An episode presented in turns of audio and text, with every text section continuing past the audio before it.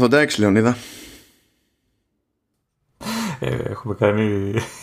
Δεν μπορώ. Έχουμε μπλέξει τα νούμερα. Δεν γίνεται. Φαντάσου, φαντάσου να δοκίμαζα αυτό το ανάποδο. Ε, τώρα γράφουμε το επεισόδιο 86 μετά από το επεισόδιο 87. ε, για πρακτικούς λόγους. Φαντάσου Λεωνίδα να το δοκίμαζα αυτό σε vertical slice που ποτέ δεν μπορούμε να συμφωνήσουμε ποιο είναι αυτό που γράφουμε εκείνη τη στιγμή. Έτσι κι αλλιώς δηλαδή. Τα γράφουμε στη σειρά. Ποτέ, ποτέ όμως, ποτέ. Εντάξει. Τι κάνεις Μάνο, καλά είσαι Μάνο; Ε, καλά είμαι, καλύτερα από ό,τι ήμουν τις περασμένες μέρες. Γιατί εντάξει έπαιζε μια πίεση ηχή Ήταν πολλές οι ηχογραφίες Λεωνίδα Έσκασε ναι. και νέο podcast το Half FM Λεωνίδα Πω, πω, πόσο shameless plug. Δηλαδή. Τι shameless plug, είναι. Ε, μα τι να γίνει, αφού πιεζόμουν, δηλαδή και πιεζόμουν και γι' αυτό μέσα σε όλα. Γιατί γράψαμε. Ακολουθεί, ακολουθεί γκρίζα διαφήμιση, θα πούμε. Αν να γράψουμε την περασμένη εβδομάδα δύο από τα κλασικά. Ε, γράψαμε τρία-τέσσερα, δεν θυμάμαι. Κάτι τέτοιο.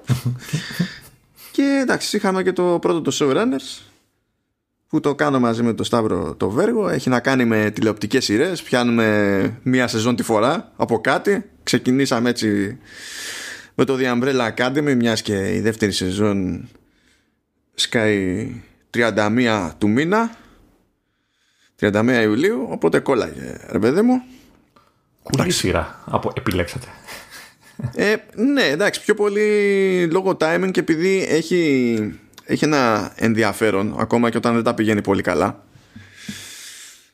και ψινόμασταν, παιδί μου, για αυτό το λόγο. Εντάξει. Τώρα δεν έχουμε βρει ρυθμό ακόμα, η αλήθεια είναι. Φαίνεται αυτό στο, στο πρώτο επεισόδιο, αλλά θα το, θα το ρυθμίσουμε. Θα το ρυθμίσουμε. Θα βάλω εκεί το, το link στις σημειώσεις για όποιον έχει μια περιέργεια παραπάνω. Ένα είναι σίγουρο, δεν θα είναι εβδομαδίο αυτό το, το show γιατί θα πεθάνουμε. Δεν τρέπεσαι καθόλου διαφήμιση, full, ξεκάθαρη, τίποτα. Τι διαφήμιση, full, ξεκάθαρη. Τα παίρνεις, ρε, από το showrunner. Αφού δικά μας είναι όλα. Τι να, τι να γίνει. Μ' αρέσει όμως που ξεφτυλόπουλε με κατηγορεί τώρα για το, για το showrunners που, που είμαι co-host εκεί πέρα υποτίθεται συμπαραγωγός να το πούμε και καλά σαν έλεγα ή συμπαρουσιαστής και όταν έλεγα για το oversteer όλα καλά όλα ανθηρά τώρα που με, έχω και εγώ συμμετοχή πιο, πιο άμεση καλά καλά okay. OK. Εντάξει. Εντάξει, Λεωνίδα. Όχι, όχι. Καλό να πάτε. Να προχωρήσει αυτό το πράγμα, να δούμε τι άλλο θα μας πείτε. Την έχω δει τη σειρά, δεν έχω πρόβλημα να σας ακούσω. Είχα ακούσει το τρέιλερ. Ε, θα την κάνω την αμαρτία να, να, Κάνε, κάνε. Ειδικά το πρώτο επεισόδιο. Ειδικά το πρώτο επεισόδιο είναι λίγο, λίγο αμαρτία. Ορισμός του shameless plug. ναι, ναι. Θα το, θα το βρούμε, θα το βρούμε. Βέβαια, εντάξει, Λέμε, κοίτα. Ε, ε, ε, βλέπω και κοιτάω τα δικά μας τώρα και βλέπω λίγα πράγματα στις σημειώσεις και ανησυχώ. Δηλαδή, λέω κάτι θα μου ξεφουρνίζει απότομα. Μου είπες εσύ βέβαια ότι το ένα από αυτά είναι. Θεωρήσω ότι θα πάρει χρόνο, ώρα, ξέρω εγώ κτλ. Ναι. Αλλά όταν βλέπω έτσι λίγα. Ε, ε, είσαι καλά. Συνήθως έχω μια σελίδα σημειώσεις μπροστά μου. Λοιπόν, η σωστή απάντηση σε αυτό που θα μας πιάσει και τους δύο βασικά θα έρθει και θα προκύψει όταν θα καταπιαστούμε με Apple Arcade. Σε, σε Apple Arcade νομίζω ότι δεν υπάρχει εύκολος τρόπος να πούμε αυτό που θέλουμε να πούμε. Θα τα πούμε, αλλά πραγματικά αν βγει νόημα θα, θα εκπλαγούμε όλοι μαζί παρέα. θα καταλάβετε, θα καταλάβετε όταν έρθει η ώρα. Θα παρακαλάτε να είχε κι άλλα το Apple TV Plus με το, με το οποίο θα ξεκινήσουμε, γιατί τουλάχιστον το, εκεί θα βγει περισσότερο νόημα. Και δεν το λέω για πλάκα. θα, θα, θα καταλάβετε.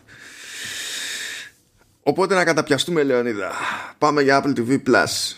Δεν ξέρω πώς τα είπαμε όλα την περασμένη εβδομάδα και πάλι έχουμε κάποια πράγματα να πούμε αυτή την εβδομάδα. Δεν είναι τόσα, εννοείται έτσι, αλλά δεν ξέρω ούτε γιατί είναι τόσα όσα είναι μέσα σε μια εβδομάδα.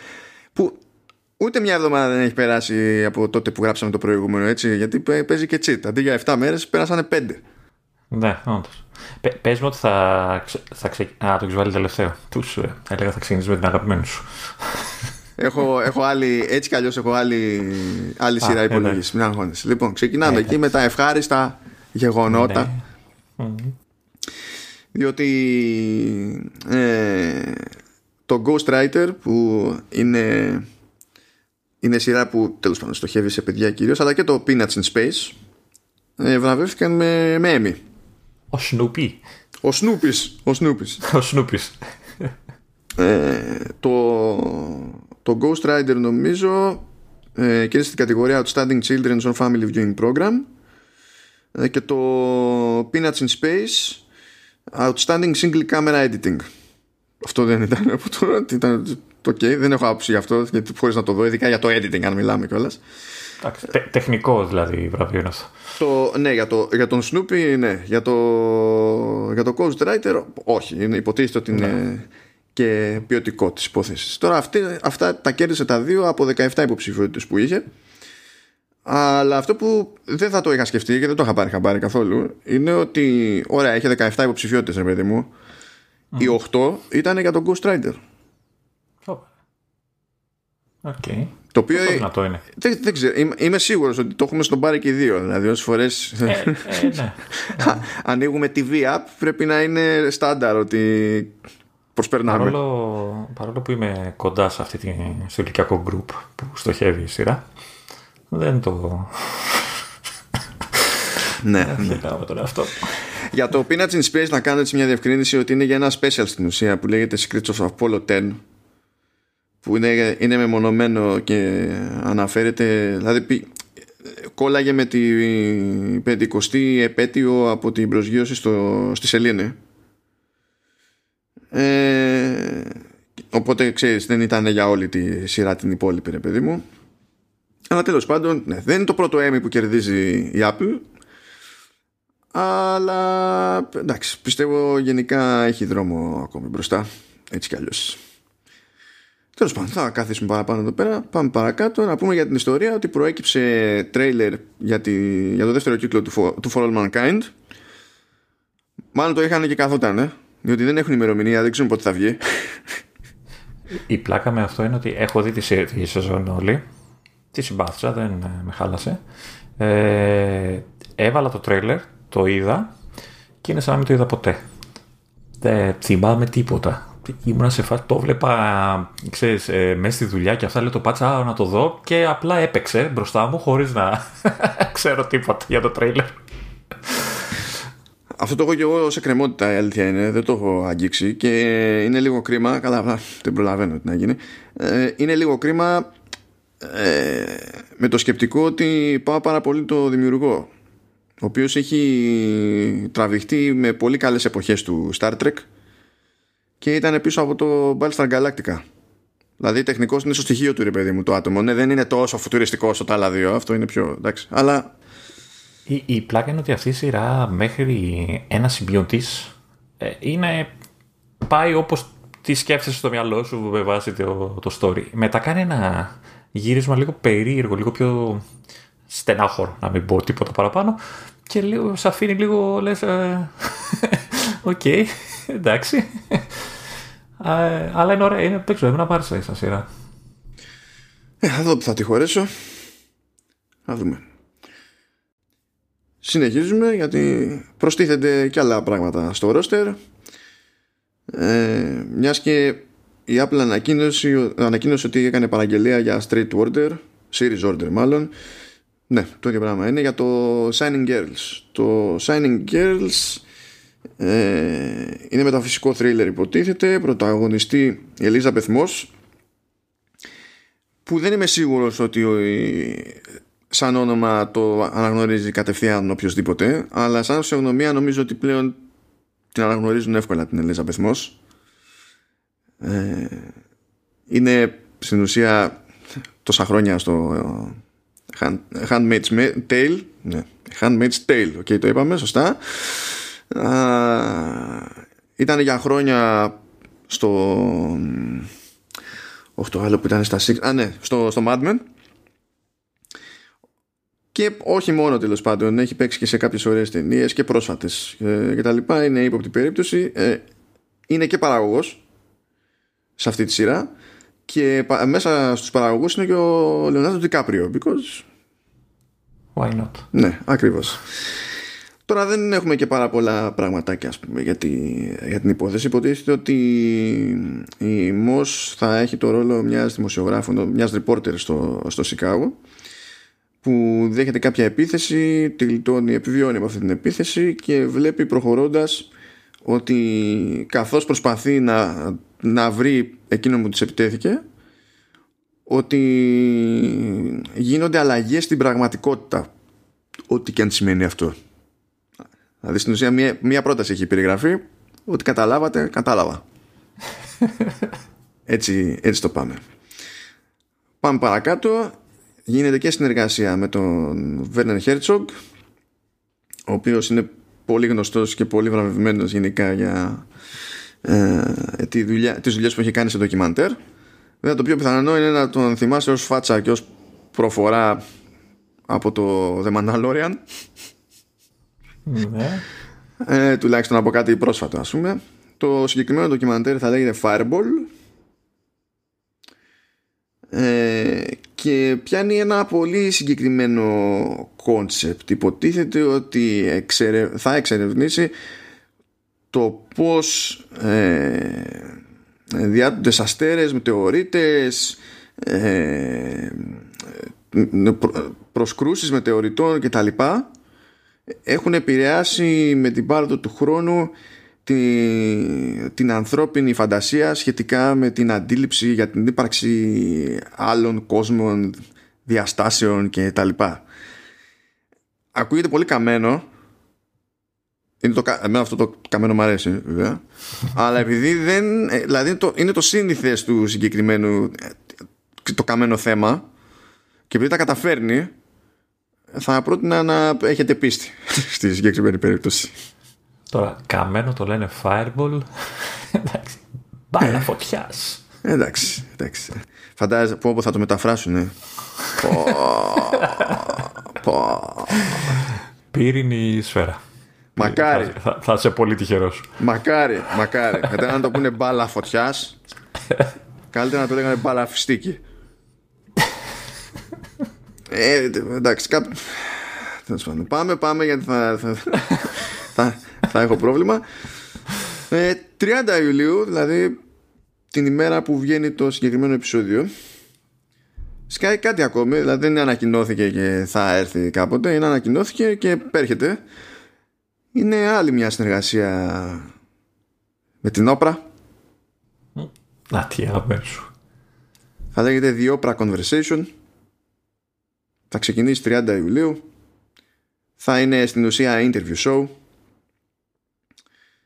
και στο πρώτο επεισόδιο λέει με τίτλο How to be anti-racist θα μιλήσει με τον καθηγητή Ibrahim X. Kendi και τα λοιπά για θέματα αντιρατσιστικά στο δεύτερο επεισόδιο ε, θα, θα έχει τον Εμμανουέλ Άτσο που είναι πρώην αθλητής και ακτιβιστής και πάει λέγοντας παρακάτω θα, θα μιλήσουν με τον Brian Stevenson που είναι ιδρυτής της οργάνωσης Equal Justice Initiative καταλαβαίνετε ότι έχει κοινωνικό προσανατολισμό. Ναι, όπρα, αυτό.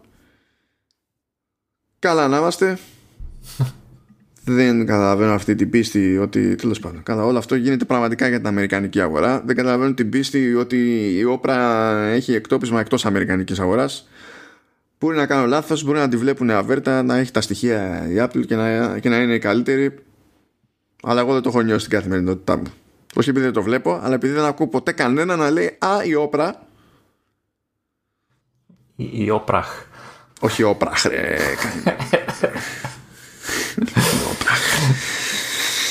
Οκ, και, και είναι το τελευταίο εδώ πέρα που αυτό ίσως να είναι και το πιο σημαντικό. Λέει ότι το λανσάρισμα του Greyhound του Tom Hanks πήγε πολύ καλά.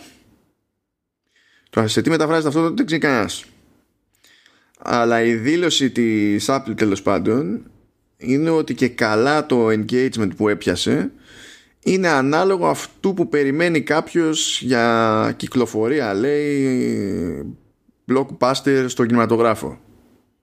Δεν το πιστεύω για κανένα λόγο. Ε, γιατί μιλάμε τώρα τελείως για marketing speak εδώ πέρα και άμα δεν μου πει κάποιος ποιο, κατά την εταιρεία ποιος είναι ο ορισμός των διαφόρων ενιών που έχουν μπει στην ίδια πρόταση, δεν πιστεύω τίποτα. Αλλά δεν είναι αυτό το ζήτημα. Εγώ θα πιστέψω ότι πήγε καλύτερα από οποιαδήποτε άλλη ταινία μέχρι τώρα σε Apple TV Plus, γιατί είναι και η σημαντικότερη παραγωγή που έχουν μέχρι τώρα. Είναι και αυτή που είχε περισσότερο buzz ήταν και αυτή που σπρώχτηκε και στα media περισσότερο γενικότερα επειδή είναι και... Είναι και ο Tom Hanks είναι, είναι, είναι. είναι ο Tom Hanks είναι και παραγωγή στην οποία συμμετέχει ο Tom Hanks δηλαδή στο δημιουργικό ρε παιδί μου. Ε, είχε ξεκινήσει μια καμπάνια από πριν για την κινηματογραφική έξοδο η οποία μετά αναβλήθηκε για τους κλασικούς λόγους. Ξέρεις είχε, ε, γενικά όλη αυτή την ταινία έχει σπροχτεί αλλιώς. Σπροχνόταν ήδη και πριν μπει στη μέση η Apple για να μην πάει για φούντο η ταινία επειδή δεν μπορούσε να βγει σε αίθουσες. Την είδες; Όχι δεν την είδα αλλά δεν είναι αυτό το point. Το point είναι ότι σύμφωνα με πηγές του Deadline βλέποντας η Apple τέλος πάντων ότι πήγε όπως πήγε σε πρώτη φάση το, το Greyhound που είναι μερικές, δηλαδή μερικές εβδομάδες είναι που έχει βγει δεν είναι και κανένας χαμός λέει ότι το πήρα απόφαση να προσπαθήσει να έχει πολύ συγκεκριμένο ρυθμό στις ταινίες ανά έτος. Θέλει δηλαδή να έχει μία ταινία το, το μήνα. Ταινία ταινία. Να έχει 12 δηλαδή το χρόνο. Αλλά θέλει τρεις με τέσσερις από αυτές να είναι τύπου blockbuster. Αυτό που εννοούμε blockbuster και ότι θα μπει στη διαδικασία να κυνηγήσει περισσότερες ταινίες προχωρώντας. Δεν είναι κακό να το καταφέρει. Όχι. Για τη σειρά εννοώ, για την υπηρεσία. Όχι, νομίζω ότι δεν είναι κακό και δεν είναι κακό και από μια άλλη άποψη. Το, το Netflix που είναι, ξέρεις, όλα θα συγκριθούν με βάση αυτό. Αλλά όχι μόνο το Netflix εδώ που τα λέμε. Έχουν πιο καλή φήμη για σειρές παρά για ταινίες. Να, να. Αν καταφέρει να διαλέξει σωστά η Apple έχει ένα περιθώριο ξέρεις, να πιάσει μια γωνιά της αντίληψης του καταναλωτή ως μια υπηρεσία που είναι πιθανότερο άσχετα με το τι κάνει με σειρές ε, να έχει μεν ταινίες, αλλά σόι ταινίες. Αν υποθέσουμε ότι διαλέξουν ε, αναλόγως έτσι. Διότι υπάρξουν οι ανάλογες ευκαιρίες και, και τα λοιπά. Αυτό είμαι περίεργος να δώσει τι θα, θα μεταφραστεί όχι, ναι. Ε, θα, θα του δώσει όντως. Ε, θα το διαφοροποιήσει λίγο από το Netflix και παρόμοιες υπηρεσίες. Παρόλο που το Netflix έχει αρκετές ταινίες, έτσι. Πάρα πολλές. Και δικές του και. Έχει πολλές που είναι δικές του. Έχει και διάφορες δικές του που είναι καλές. αν το σκεφτείς τελείως σαν ποσόστοση, ρε παιδί μου, του στυλ βγαίνουν τόσες. Βγαίνουν χι σειρές που είναι δικές τους παραγωγές ε, τι ποσοστό ξέρω εγώ ας το πούμε βλέπετε είναι σόι. Και άμα δεις το ανάλογο ποσοστό σε ταινίες, δεν νομίζω ότι τα πηγαίνουν ανάλογα καλά. Είναι και αυτή στην προσπάθεια δηλαδή. Κατά μία έννοια. Και, και νομίζω ότι το έχουν, έχουν καθιερωθεί και στο μυαλό του θεατή ως ξέρεις, υπηρεσία σειρών πιο πολύ παρόλο που έχει περιεχόμενο και ταινίες και τέτοια. Ναι, ναι. Πάντως εγώ το είδα το, το Greyhound. Ναι, σ' άρεσε; Ε, Έχω ανάμεικτα. Καταρχάς, είναι λίγο hardcore. Δηλαδή, είναι μία μάχη. Τελεία. Έχει, έχει ένταση, εντάξει, έχει, το, έχει την αγωνία της κτλ. Αλλά μην περιμένει κάποιος να δει τώρα ξέρεις, μια ολοκληρωμένη ιστορία και δεν ξέρω τι. Ε, είναι πολύ εστιασμένο στην ίδια τη μάχη, η οποία δεν είναι μία, είναι ξέρεις, πολλές ναι, γιατί είναι σε μια. Ναι. Στην ουσία είναι σε ένα ταξίδι που, για τη διάσκηση του Ατλαντικού. Οπότε ό,τι είναι να γίνει είναι σε αυτή τη διαδρομή. Ναι. Και είναι, ξέρεις, έχει πολύ τεχνικό τεχνικού όρους με την έννοια ότι είναι ναυτικό ρε παιδί μου και θα ακούσεις και οι Δεν ξέρεις εσύ από αυτά, τι πάρα πολύ. Ναι, ναι, ξέρω, ξέρω. Μα μου θύμισε πολύ για την καριέρα μου στο ναυτικό. ε, έχει έχει όντως πολύ τεχνικό. Δηλαδή εντολές, πράγματα, χαμό. Ε, έχει λίγο αυτό. Έχει την αγωνία, αλλά ξέρεις, στην αρχή περίμενα να δω κάποια ταινία ξέρεις, με λίγο ιστορία, λίγο κάπως, λίγο πιο περίπλοκη. Είναι αυτό. Είναι μια μάχη εντυπωσιακό. Αλλά είναι αυτό. Δηλαδή δεν περιμένει κάποιος να δει κάτι full. Έτσι, ιστορία τρελή. Εμένα μου αρέσουν στο μεταξύ αυτά γιατί ακόμα και για τη φάση της μάχης δεν ξέρω πώς θα μου φάνει σαν ταινία. Απλά θέλω να πω το concept να παρακολουθώ τέτοια μάχη. Πρώτα απ' όλα είναι δύσκολο πολλές φορές να αποδώσεις τέτοιου είδους μάχες στον κινηματογράφο όντως. Με τρόπο που να δίνει στο θεατή αντίληψη για τις κινήσεις στο χώρο ακόμα και όταν δεν έχει σε ένα πλάνο από τέρμα θεού ας πούμε για να συνειδητοποιήσεις ξέρεις σαν να βλέπεις ένα ταμπλό μπροστά σου.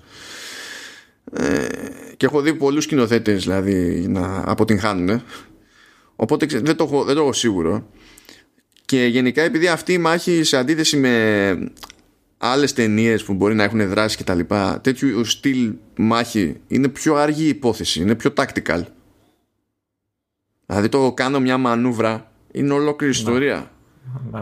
και δημιουργεί ευκαιρίες όπως δημιουργεί και, και κινδύνους. Δεν είναι το πατάω ένα κουμπί και περνάω μέσα από ένα τείχο. Είμαι fast and furious, ε, κάνω άλμα από κτίριο σε κτίριο. Δεν είναι τέτοια φάση. Είναι λίγο πιο εγκεφαλικό ρε παιδί μου και χτίζεται αλλιώς η ένταση. Γι' αυτό τι γουστάρω αυτές τις μάχες. Ε, νομίζω θα σ' αρέσει. Νομίζω θα σ' αρέσει. Αυτά για το Apple TV Plus. Οχ. Τώρα ήρθε η ώρα για το, για το Apple Arcade, γι' αυτό αναστενάζω. λοιπόν, όπως υποσχεθήκαμε την προηγούμενη φορά, είχαμε ένα παιχνίδι που είχαμε αφήσει σε κρεμότητα για να μην τα πηγαίναμε όλα μαζί πακέτο, μαζεμένα.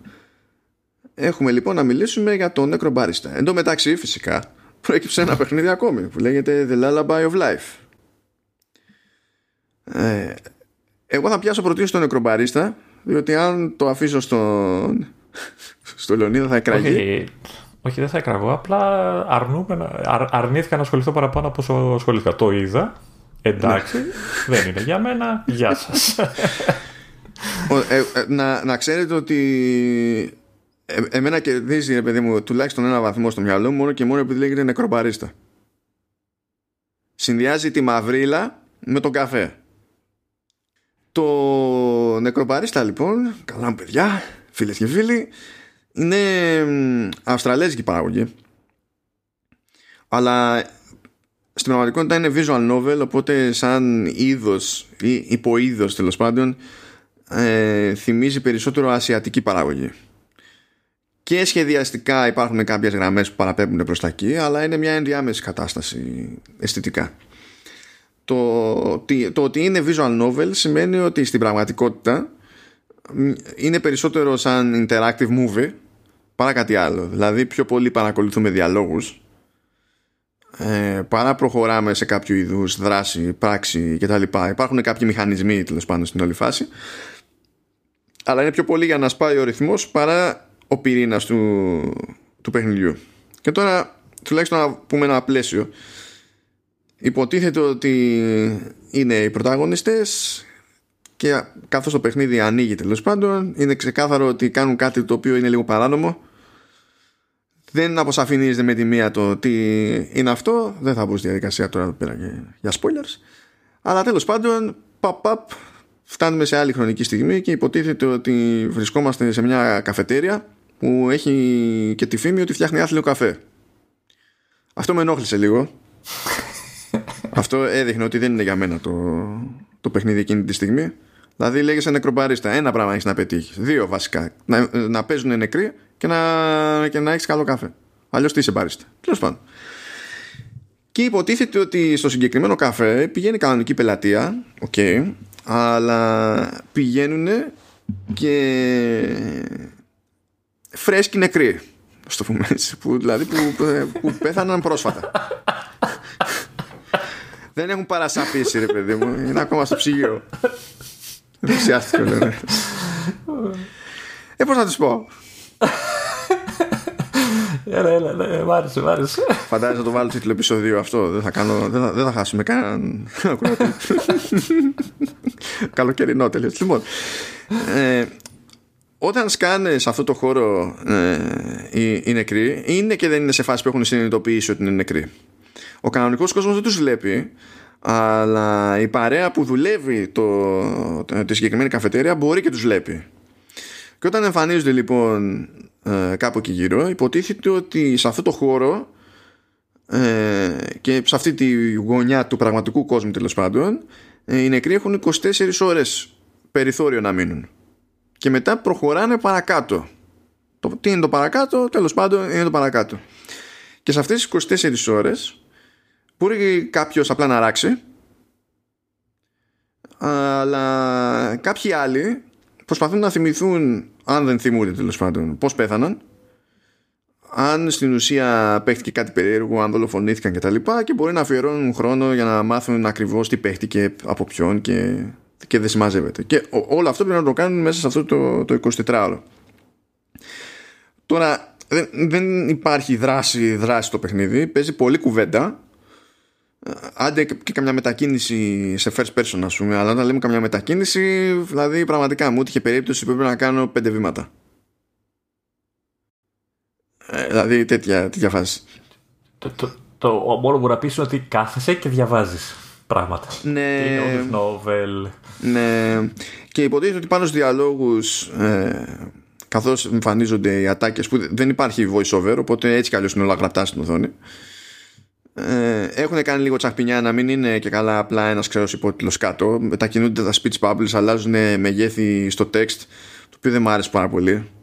Γιατί όταν, το, όταν αλλάζεις μέγεθος γραμματοσειράς για έμφαση το καταλαβαίνω όταν όμως δεν προσπαθείς να κάνεις κάτι τέτοιο και κάθε λίγο και λιγάκι αλλάζεις μέγεθος γραμματοσειράς uncool uncool αλλά OK okay.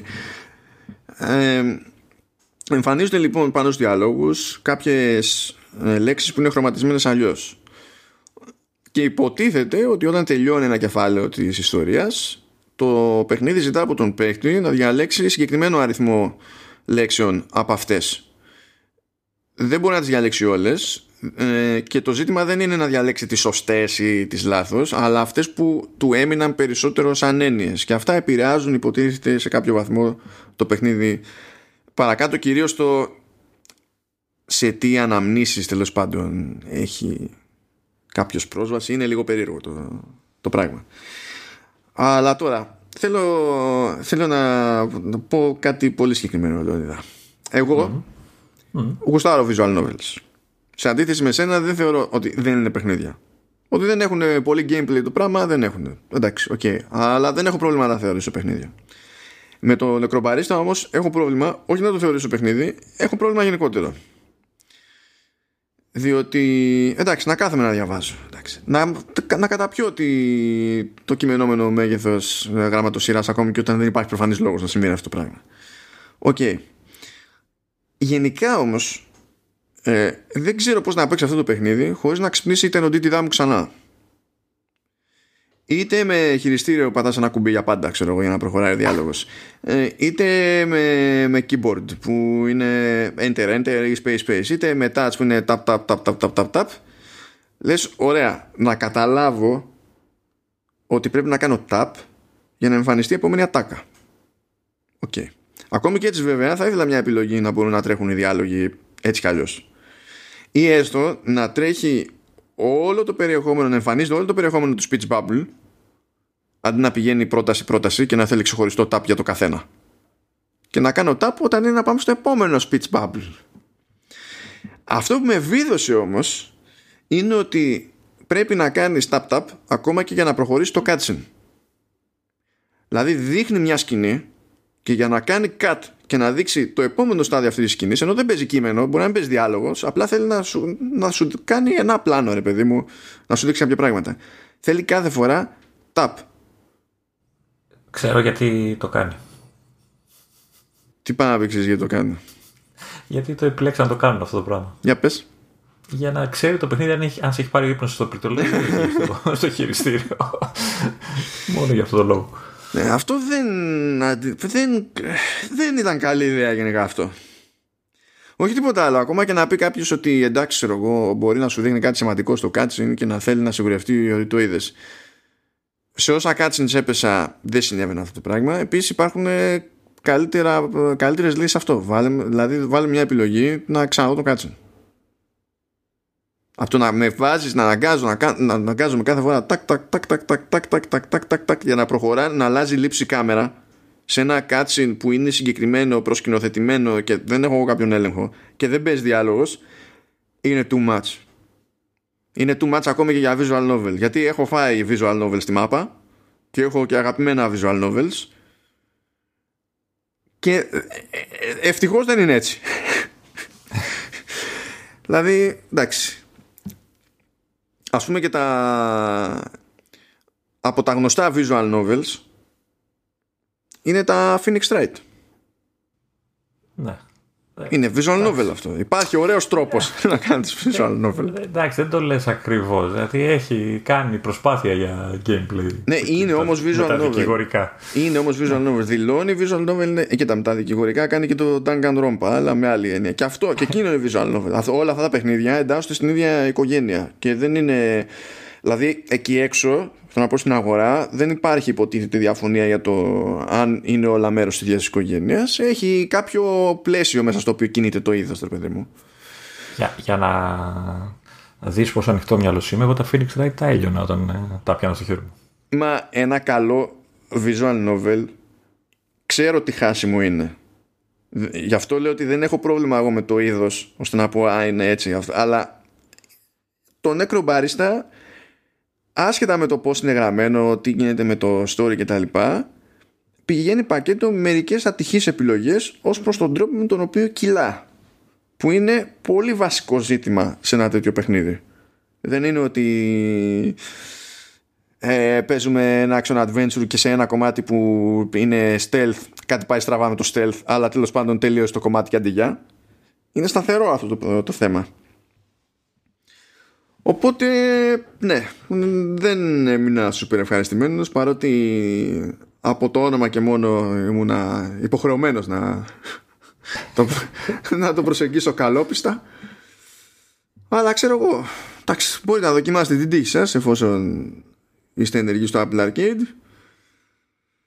Αλλά έχετε το κατά νου. Να πω κιόλας μια λεπτομεριούλα είναι ότι προσπάθησε να κάνει detect και καλά τα κατάλληλα settings και αυτά που διάλεγε ήταν τελείως λάθος τελείως, τελείως λάθος όμως. Δηλαδή μου, βάζε, μου, μου βάλε και καλά σε λεπτομέρεια και τέτοια μου βάλε low και σε ανάλυση έβαλε ανάλυση σημαντικά υψηλότερη από τη φυσική του Retina display που έχω στο MacBook. Και καλά τη 4K έβαλε τρία τόσο επειδή δεν θυμάμαι. Τι είναι αυτό; τι να, τι να, ποιο, δεν έχει μοντέλο λέω με τι, τι, τι setting είναι αυτό; Προσπάθησε όμως να το κάνει αυτόματα. Προσπάθησε. Ναι, ε, εντάξει, για κάποιο λόγο μετά όλες οι επιλογές που είχε θεωρώντας ξέρεις ότι η πλατφόρμα είναι έτσι ξέρω εγώ είχε ένα μάτσο επιλογές που δεν ήταν 16 προς 9 okay. σε, σε ανάλυση. Γιατί τα monitor όντως αυτά είναι 16 προς 10 έτσι αλλά σε άλλα παιχνίδια σου δίνει το περιθώριο να διαλέξεις εσύ το πώς θέλει να είναι. Βάλε τώρα ότι σε, κάποιες, σε κάποιες περιπτώσεις νομίζω παίζει να είναι και σταθερά, αλλά τώρα δεν πολύ θυμάμαι, ας πούμε αλήθεια. Νομίζω ότι έχει και μαύρη μπάρα πάνω κάτω. Οπότε είναι σαν να κάνει μόνο του το κόψιμο για 16 προς 9 και λες, φιλαράκο. Τι με βάζεις και διάλογο ανάλυση 16 προς 10, άμα είναι να το κόβεις μόνος σου και να το κάνεις 16 προς 9 μετά. Τέλος πάντων, παίζουν διάφορα τέτοια περίεργα. Αλλά anyway. Τώρα λοιπόν που έβγαλα τον Λεωνίδα από αυτή την υποχρέωση. Λοιπόν, πάμε στο, πάμε στο βασικό θέμα που έχεις γράψει, παρακάτω, έτσι. Στο πιο βασικό θέμα, όχι Λεωνίδα. όχι Λεωνίδα. Λεωνίδα είπαμε ότι θα κάνουμε την προσπάθεια. Λοιπόν, κοιτάξτε να δείτε. Έχουμε εδώ ως δεύτερο θα παιχνίδι. αυτή η προσπάθεια. ναι, είναι το The Lullaby of Life. Μπορούμε να πούμε νομίζω και να συμφωνήσουμε και οι δύο ότι πρώτον το παίξαμε κάμπουσο, δεύτερον μας άρεσε είναι, είναι puzzler κατά βάση, οκ, αλλά συμφωνούμε επίσης και οι δύο ότι είναι πάρα πολύ δύσκολο να το περιγράψουμε σε άνθρωπο. Ε, Οπότε θα κάνουμε ό,τι, ό,τι γίνει. Η αλήθεια είναι ότι είναι παιχνίδι που όταν το παίζεις είναι εύκολα κατανοητό, γίνεται εύκολα κατανοητό, αλλά το να το εξηγήσει σε κάποιον για να του δώσεις να καταλάβει και να του πεις ξέρεις παίξει το, να τον πείσει να παίξει, δεν υπάρχει περίπτωση. Δηλαδή, ό,τι και να πούμε, ε, θα πρέπει ο άλλος να το, ξέρεις, να το δοκιμάσει ο ίδιος για να καταλάβει τι γίνεται. Anyway, τέλος πάντων. Ε, The Lullaby of Life. Έχεις ένα blob, ένα περίεργο πλάσμα, το οποίο κινείται, τουλάχιστον στο αρχικό section του παιχνιδιού, κινείται σε κάτι πλανήτες. Ε, κάθε πλανήτης ε, είναι ένας, ας το πούμε, λίγο περίπλοκος χάρτης, λίγο έτσι λαβύρινθος, λίγο, λίγο έτσι τα διάφορα. Και υποτίθεται ότι κάνεις την εξερεύνησή σου για να πετύχεις τον ε, στόχο που τον καταλαβαίνεις λίγο μετά. Τι γίνεται τώρα; Το... Ξεκινάει αυτό το blob, αυτό το, το πλάσμα που ελέγχεις, έχει πάνω του ένα, ένα πλήκτρο, να το πω έτσι. Αυτό το κουμπί έχει πάνω του ένα σύμβολο συγκεκριμένο. Όταν το πατάς αυτό το κουμπάκι, ε, βγαίνει ένας ήχος, αναπαράγεται ένας ήχος συγκεκριμένος για το σύμβολο και για το κουμπί που πάτησες. Ε, ο ήχος αυτός ε, απεικονίζεται στο παιχνίδι σαν ε, κύμα, σαν ξέρεις, ε, αφήνει μια, ένα κυκλικό, ε, ένα κύκλο γύρω-γύρω, ο οποίος απλώνεται στο χώρο μέχρι να, να σβήσει. Ωραία μέχρι εδώ, καλά τα πάω. Καλά τα πας, καλά τα πας. Καλά τα. Αλλά ήθελα, ήθελα να έχεις σταθεί και το ότι, στο ότι είναι το μπλόμπ εκεί πέρα ένα πράγμα σαν πατημένη τσίχλα, ναι. αλλά τα, τα μάτια του είναι ξέχωρα. Και όταν ναι. κινείσαι, έτσι όπως το βλέπεις στο animation νιώθω ότι είναι σαν να το, σαν να το τραβάει κάποιος από τα μάτια το, το, το πράγμα ναι, όντως. Βέβαια, αν είσαι κακός, το... δεν θα το έλεγα τσίχλα. Ειδικά όταν παίρνεις και τα τρία κουμπιά. ναι, εντάξει. Τέλος πάντων, γρήγορα λοιπόν αυτό ήθελα να πω ότι αποκτάς άλλα δύο κουμπιά με άλλα σύμβολα και άλλους ήχους. Και έχεις λοιπόν τρία κουμπιά, δύο στην αρχή, μετά τρία, μπλα μπλα, ε, και έχεις αυτά τα τρία κουμπιά. Τώρα, μέσα στο χάρτη του, του κάθε πλανήτη συναντάς ένα περίεργο αντικείμενο μεγάλο το οποίο φέρει γύρω του παρόμοια σύμβολα. Ίσως αυτά που έχεις ήδη πάνω σου ή και κάποια άλλα. Ή όλα μαζί ή μπουρουμπουρου. Με περισσότερη εξερεύνηση του, ε, του χώρου, ας πούμε, του χάρτη, ε, ανακαλύπτεις ότι σε διάφορα σημεία υπάρχουν άλλα πλάσματα που σου μοιάζουν έτσι πάλι blobs έτσι, διαφορών σημάτων, τα οποία έχουν πάνω τους κάποιο άλλο κουμπί με κάποιο άλλο σχήμα. Το έχουμε πάλι μέχρι εδώ; Ναι, ναι. ναι. Ε, αυτά τα πλάσματα, πώς να τα πεις, ε, παγιδευμένα, κοιμισμένα, τέλος πάντων δεν κάνουν κάτι όταν τα πρώτο βλέπεις. Ε, υποτίθεται ότι όταν το πλησιάζεις σου δείχνει με ποιο κουμπί το ξυπνάς, το, το ελευθερώνεις, οπότε εσύ πρέπει να πατήσεις αυτό το κουμπί για να παίξεις τον ήχο και να πάρει μπρος το πλάσμα. Όταν το καταφέρεις, δηλαδή το ξεκλειδώσεις αυτό το πλάσμα, αυτό το πλάσμα σε ακολουθεί. Που σημαίνει ότι σε μία πίστα μπορεί να σε ακολουθούν τέσσερα πλάσματα διαφορετικά συν εσένα, κάθε ένα έχει το δικό του σύμβολο και κουμπί, μαζί με τα δικά σου, που αυτό όλο μαζί συνθέτει ένα συνδυασμό ήχων τους οποίους πρέπει να καταλάβει ο παίκτης πώς θα τους χρησιμοποιήσει για να ξεκλειδώσει εκείνο το κεντρικό αντικείμενο που σου είπα που συναντάς μέσα στο, στο χάρτη. Ε, αυτό που κάνει το παιχνίδι έτσι λίγο πιο ενδιαφέρον ότι αυτοί οι συνδυασμοί ε, παίζουν με διάφορους ε, διακριτικούς ας το πούμε μηχανισμούς. Δηλαδή, ε, κάποια από αυτά τα κάποια κουμπιά τα πατάς άμεσα, μπαπ, ωραία, μπλιπ μπλιπ, κάνει τον ήχο που πρέπει. Κάποια άλλα πλάσματα όμως έχουν το κουμπί, αλλά δεν μπορείς να το πατήσεις άμεσα. Πρέπει να στείλεις ήχο ε, από το κουμπί που έχουν αυτά, έχουν απάνω σε ένα ξέρεις, σύμβολο και πατάς το αντίστοιχο κουμπί εσύ, πάει ο ήχος στο πλάσμα το ξυπνάει, ας πούμε, το ενεργοποιεί και αυτό μόνο του μετά στέλνει τον ήχο του δικού του κουμπιού. Που σημαίνει; Ότι το αντικείμενο που πρέπει να ξεκλειδώσει το κεντρικό μπορεί να σου έχει ένα συνδυασμό από όλα τα σύμβολα που έχεις μαζέψει και εσύ πρέπει τώρα να πετύχεις τη σειρά, να πετύχεις το χρόνο γιατί πατάς το πρώτο κουμπί και ξεκινάει να πρέπει να πατήσεις το δεύτερο. Αλλά μέχρι να, για να ενεργοποιηθεί το δεύτερο κουμπί έχει χρόνο. Οπότε, άμα καθυστερήσεις, ξανά από την αρχή και, ε, και μπουρουμπουρου. Ε, Ταυτόχρονα ε, κάποια ε, κύματα είναι λίγο πιο αργά γιατί πρέπει να, σταλεί, να στείλεις το κύμα εσύ το νυχτοχητικό κύμα σε άλλο πλάσμα και αυτό να ξυπνήσει για να στείλει αυτό κτλ. Οπότε πρέπει να υπολογίσεις και αυτό το χρόνο.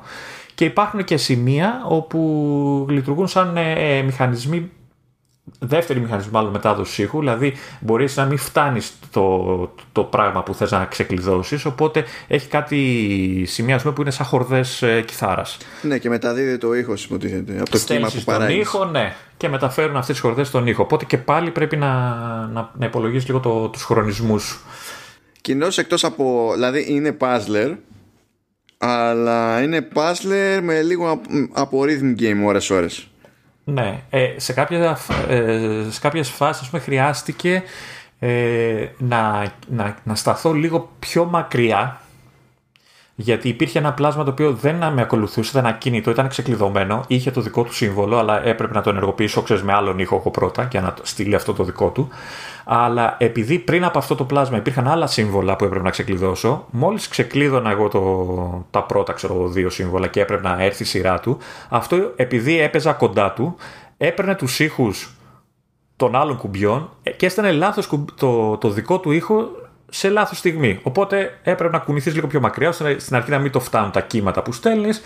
Ξέρεις, αργότερα να έρθεις πιο κοντά να... και όλο αυτό μέσα στο χρόνο που σου δίνει το, ε, το παιχνίδι εκείνη τη στιγμή. Υποτίθεται τώρα ότι όταν ξεκλειδώσει το κεντρικό κομμάτι του κάθε πλανήτη, ε, το πρώτο section είναι ένα σύμπαν που, αν θυμάμαι καλά, αποτελείται από τέσσερις ε, μικρούς πλανήτες και έναν κεντρικό μεγάλο. Ε, κάθε φορά λοιπόν που ξεκλειδώνεις ένα αντικείμενο γίνεται κάποια διεργασία η οποία επηρεάζει τον κεντρικό πλανήτη.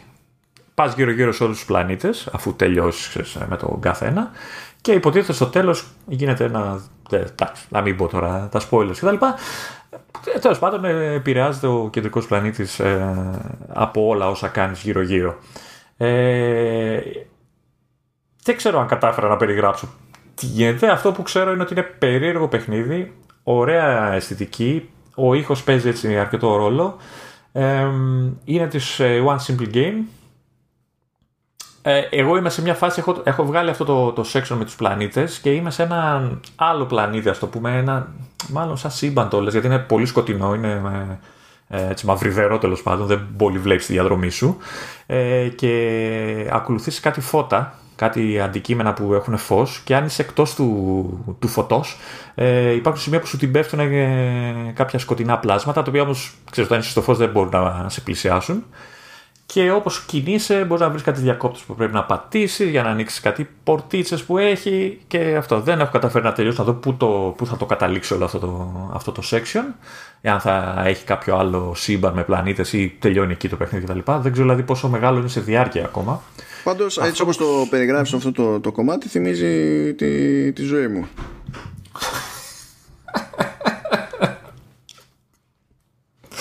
ναι, είναι ένα αυτοβιογραφικό παιχνίδι του Μάνου. Ε, το, το, σίγουρο είναι, δεν ξέρω αν θα, τι έχουν καταλάβει τώρα, γιατί σου λέω είναι πολύ δύσκολο να το περιγράψεις, παιδί μου. Είναι, είναι εύκολο όταν το παίζεις να το, να, να, να το συλλάβεις, αλλά είναι δύσκολο να το περιγράψεις. Ε, δεδομένων των περιστάσεων, δηλαδή έτσι όπως το αντιλαμβάνομαι εγώ, το πώς το, το μεταφέρει, νομίζω ότι αρκετά καλά τα, τα πηγαίνεις.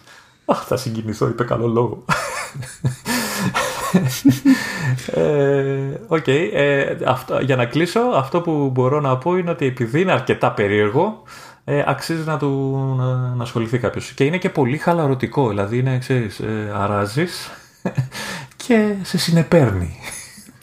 ναι, και δεν είναι και γαϊδρό παιχνίδι από άποψη χώρου που πιάνει στην όποια συσκευή τέλος πάντων. Οπότε ακόμη πιο εύκολη υπόθεση να πει κάποιος ότι τέλος πάντων κάνω μια δοκιμή. Και παίζει καλά και, σε, και στα Mac, δηλαδή με πληκτρολογία και ποντικάκι και όλα αυτά. Δηλαδή παίζει χειριστήριο. Φαντάσου δεν, δεν έβαλα να το δοκιμάσω με χειριστήριο, που συνήθως το κάνω, ε, γιατί μια χαρά πήγαινε και με πλήκτρα και τα λοιπά.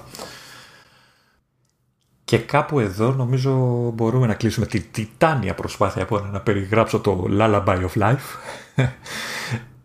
το οποίο δεν έχω συνδέσει ακόμα τον τίτλο με την ε, όλη την παραγωγή. Δεν ξέρω πού αναφέρεται, να σου πω την αλήθεια, δεν έχω καταλάβει. Αλλά το σίγουρο είναι ότι είναι lullaby, έτσι. Είναι χαλαρό. Είναι... Άστα βέβαια αν στο Mac App Store το, η κατηγορία είναι περιπέτεια και έχει πειρατική σημαία με νεκροκεφαλή και δεν σημαίνει καμία σχέση. Εντάξει. Έχουν ένα θέμα με τις κατηγορίες στα, στα App Store. Αλλά εντάξει. Ε, αυτά, δεν ξέρω αν θες να συμπληρώσεις κάτι εσύ για το παιχνιδάκι. Όχι, όχι, δεν έχω να συμπληρώσω κάτι. Το, το μόνο που είχα να συμπληρώσω το είπα στην αρχή στην πραγματικότητα ότι μας έκατσε καλά και στους δύο. Αυτό. Οπότε πριν ε, προχωρήσουμε στο βασικό μας θέμα, να πετάξω και ένα bug που έσκασε ε, μύτη ε, πριν κάνα δύο μέρες ε, και με έκανε να υδρώσω για λίγο αλλά τελικά συνειδητοποίησα ότι δεν με αγγίζει ε, και αυτό έχει να κάνει με, και μάλιστα με macOS ε, κανονική έκδοση, όχι beta, 10, το 10.15.6 ε, το οποίο ε, για κάποιο λόγο ε, αρνείται να συνεργαστεί με, τη, με το VMware, την, ε, την κλασική εφαρμογή virtualization που χρησιμοποιούν κάποιοι που δεν χρησιμοποιούν το Parallels ας πούμε για Windows και οτιδήποτε έγινε ένας χαμός ε, το, όσοι χρησιμοποιούν την εφαρμογή συνειδητοποίησαν ότι μετά το update ε, και μετά από κάποιες ώρες χρήσης ε, σκάλωνε κόλλαγε, μπορούσε να κολλήσει και ο ίδιος ο Mac τελείως και έπρεπε να κάνεις restart full κτλ. Η ίδια η εταιρεία είπε ότι έκανε ένα check και, το, και, και τα λοιπά, ξέρεις, τους ελέγχους που κάνουν τους εσωτερικούς, το, τους τεχνικούς ε, και τέντωσε το δάχτυλο προς τη μεριά της Apple και λέει ότι τη βλακία την έχει κάνει η Apple. Κάποιο, κάποιο θέμα με τη μνήμη παίζει ε, και εκεί που τρέχει η εφαρμογή ξαφνικά αρχίζει και τρώει, ξέρεις, ή μάλλον όχι ξαφνικά, σταδιακά με την ώρα όσο περνάει αρχίζει και ανεβάζει στροφές η μνήμη. Δηλαδή τρώει gigabyte για, για πλάκα. Οπότε κάποια στιγμή ξέρεις, τελειώνει τα gigabyte. Τι είναι αυτό, emulation του Chrome; Δεν ξέρω. Μπορεί να ζηλέψανε.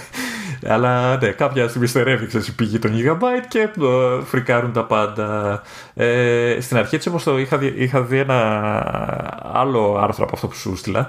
Ε, μίλαγαν γενικά για virtualization και λέω παπαλά δεν θα δουλέψουμε μέχρι να γίνει update και τα λοιπά. Αλλά τελικά από ό,τι κατάλαβα επηρεάζει μόνο το VMware. Το Parallels εμένα δουλεύει κανονικά. Οπότε όσοι έχουν ε, κάποιο ε, καημό με τη συγκεκριμένη εφαρμογή ή δεν κάνουν το update ε, αν δεν το έχουν κάνει ήδη ή περιμένουν ε, κάποιο workaround ή κάποια, κάποιο update από την ίδια την Apple ή αλλιώς restart και πάλι restart. Αυτό έτσι ένα γρήγορο που ήθελα να πω για να προχωρήσουμε στα, στα βασικά μας. Ωραία. Τι θες να πούμε, για πες. Ε, λοιπόν, λέω να πιάσουμε ένα συγκεκριμένο κομμάτι από iOS 14 που νομίζω ότι είναι αυτό που θα απασχολήσει και τους περισσότερους όταν έρθει η ώρα. Γιατί είναι αδύνατο να, να, μην, να μην πέσει κάποιος πάνω σε αυτή την αλλαγή. Είναι απλά αδύνατο. Νομίζω είναι μαζί με τα widget είναι το, από τα πρώτα πράγματα που παρατηρεί κάποιος στο ναι, ναι. λειτουργικό. Αν και με τα widgets δεν νομίζω ότι βγαίνει άκρη για σοβαρό σχόλιο ακόμη, διότι από beta σε beta προστίθενται κάποια, κάποια που λειτουργούσαν, δεν λειτουργούν, λειτουργούν κάποια άλλα που δεν λειτουργούσαν πριν. Είναι ένας χαμός εκεί πέρα. Δεν ξέρω τι είναι αυτός. Έχει ε, καταφέρει με τα widget και έχουμε ήδη περάσει δύο beta για όσους δεν το ξέρουν, ε, public beta. Ε, έχει καταφέρει από, στην πρώτη beta στο δικό μου iPad να δουλεύουν τα widget όσα δουλεύαν, αλλά τουλάχιστον ξέρεις, λειτουργούσαν βασικά πράγματα, δηλαδή μπορούσες να βάλεις widget και στη δεύτερη beta εμένα κάθε φορά που πάω να βάλω widget να κάνει respring το iPad κατευθείαν όμως, έτσι μπαμ. Και εγώ μπορώ να βάλω τι widget είναι, απλά έχω ένα μάτσο widgets που απλά δεν γεμίζουν ποτέ με περιεχόμενο. Α, δεν δεν τραβάνε info ποτέ. Να. Ε, να, να, να πω γιατί στο iPhone δουλεύουν και εμένα κανονικά. Δηλαδή αυτό που είπα πριν ότι κολλάει στο. Μόνο στο iPad κολλάει. δεν ξέρω γιατί. Ε, σου λέει ε, εντάξει, είναι μεγαλύτερη οθόνη, εδώ μας παίρνει. Μου έχει δώσει από την αρχή την εντύπωση ότι η beta πάει καλύτερα σε iPhone παρά σε iPad. Δεν ξέρω τι. Τι, αλλά αυτή την εντύπωση μου έχει δώσει. Ελπίζω ε, να στρώσουν και οι δύο γρήγορα. Εντάξει, τώρα όπως και να το κάνεις βάσει ξέρεις, ε, της κατάστασης αγοράς, ε, η πιο σημαντική πλατφόρμα είναι το iOS.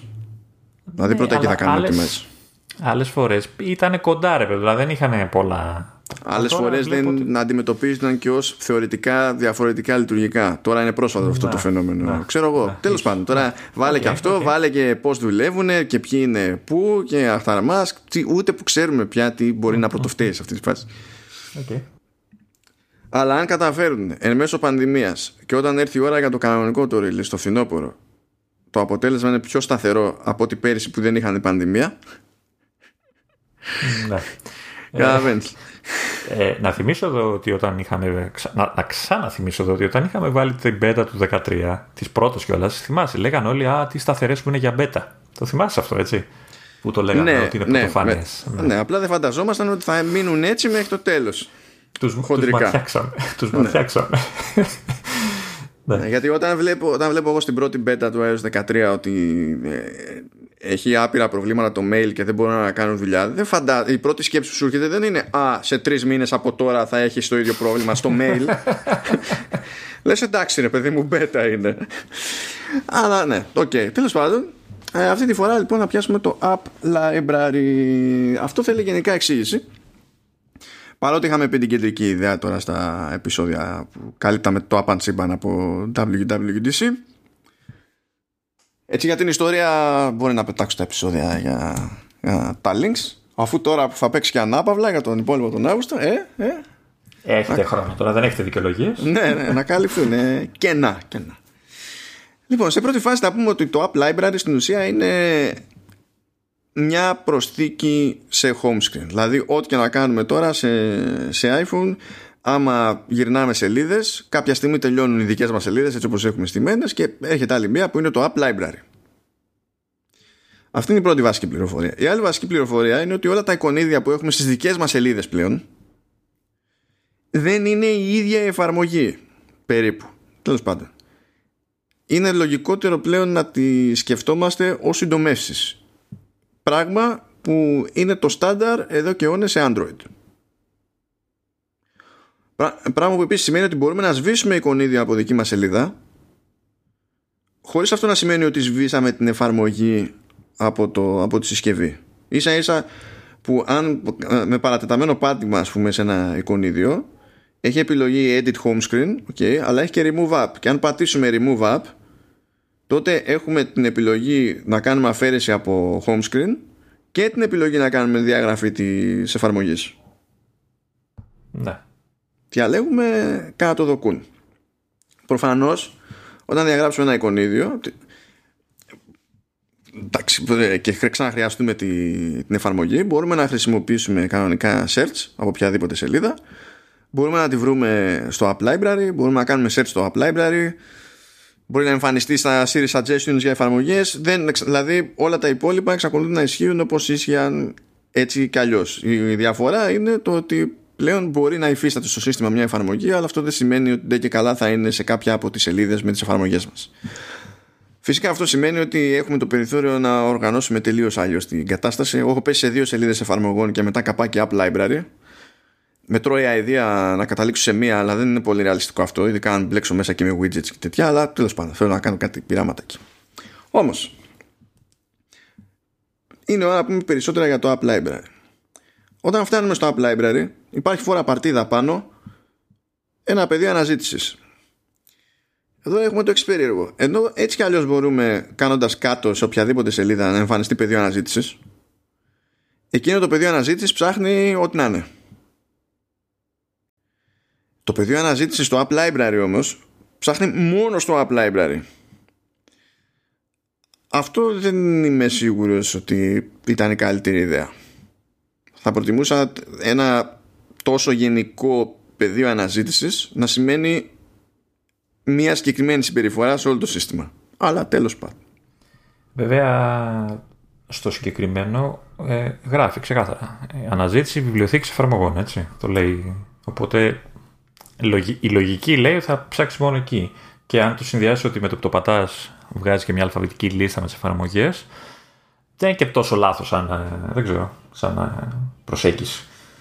Είτε, είτε όταν το πατάς, είτε αν ξανασύρεις προς το, προς τα κάτω και με τους δύο τρόπους. Το ίδιο είναι το αποτέλεσμα, γιατί και αν σύρεις προς τα κάτω, εμφανίζονται όλες οι εφαρμογές αλφαβητική σειρά και ενεργοποιείται το πεδίο αναζήτησης. Πηγαίνει κατευθείαν εκεί ο κέρσορας για να γράψεις και βγαίνει το πληκτρολόγιο κτλ. Τώρα, κάτω από αυτό το πλαίσιο υπάρχουν φάκελοι με εφαρμογές. Αυτοί δεν είναι φάκελοι που καθορίζει ο χρήστης. Αυτοί είναι φάκελοι που πρώτα απ' όλα ε, ονομάζονται με, ονοματίζονται με βάση την κατηγορία στην οποία ε, εντάσσεται η όποια εφαρμογή. Με βάση τις κατηγορίες του App Store.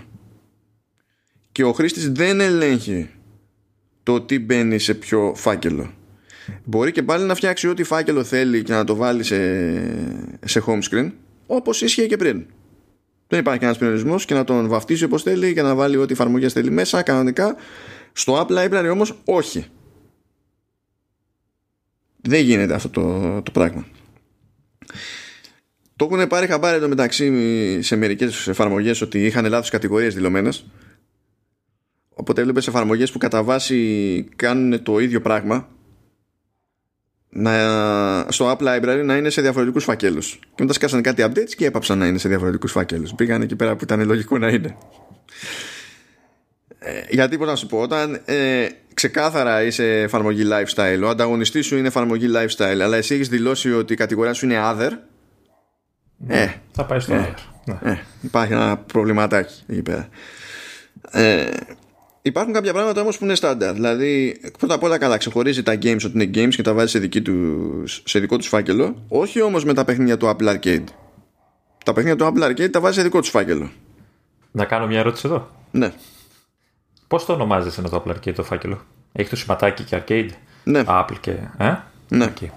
Γιατί έτσι το είχα γράψει εγώ, ξέρεις, χειροκίνητα. Έτσι το είχα φτιάξει το φάκελο μου στο home screen και έλεγα ότι μήπως ε, όλο αυτό το πράγμα παίρνει και ονόματα ξέρεις, φακέλου που έχεις φτιάξει λίγο έτσι για να σε βοηθήσει να συνηθίσεις την ε, διάταξη. Αλλά μάλλον δεν. Ισχύει. Όχι, αγνοεί πλήρως το τι έχεις κάνει εσύ ως χρήστης από πριν σε φακέλους σε home screen. Το αγνοεί πλήρως. Δεν, δεν το υπολογίζεις καθόλου.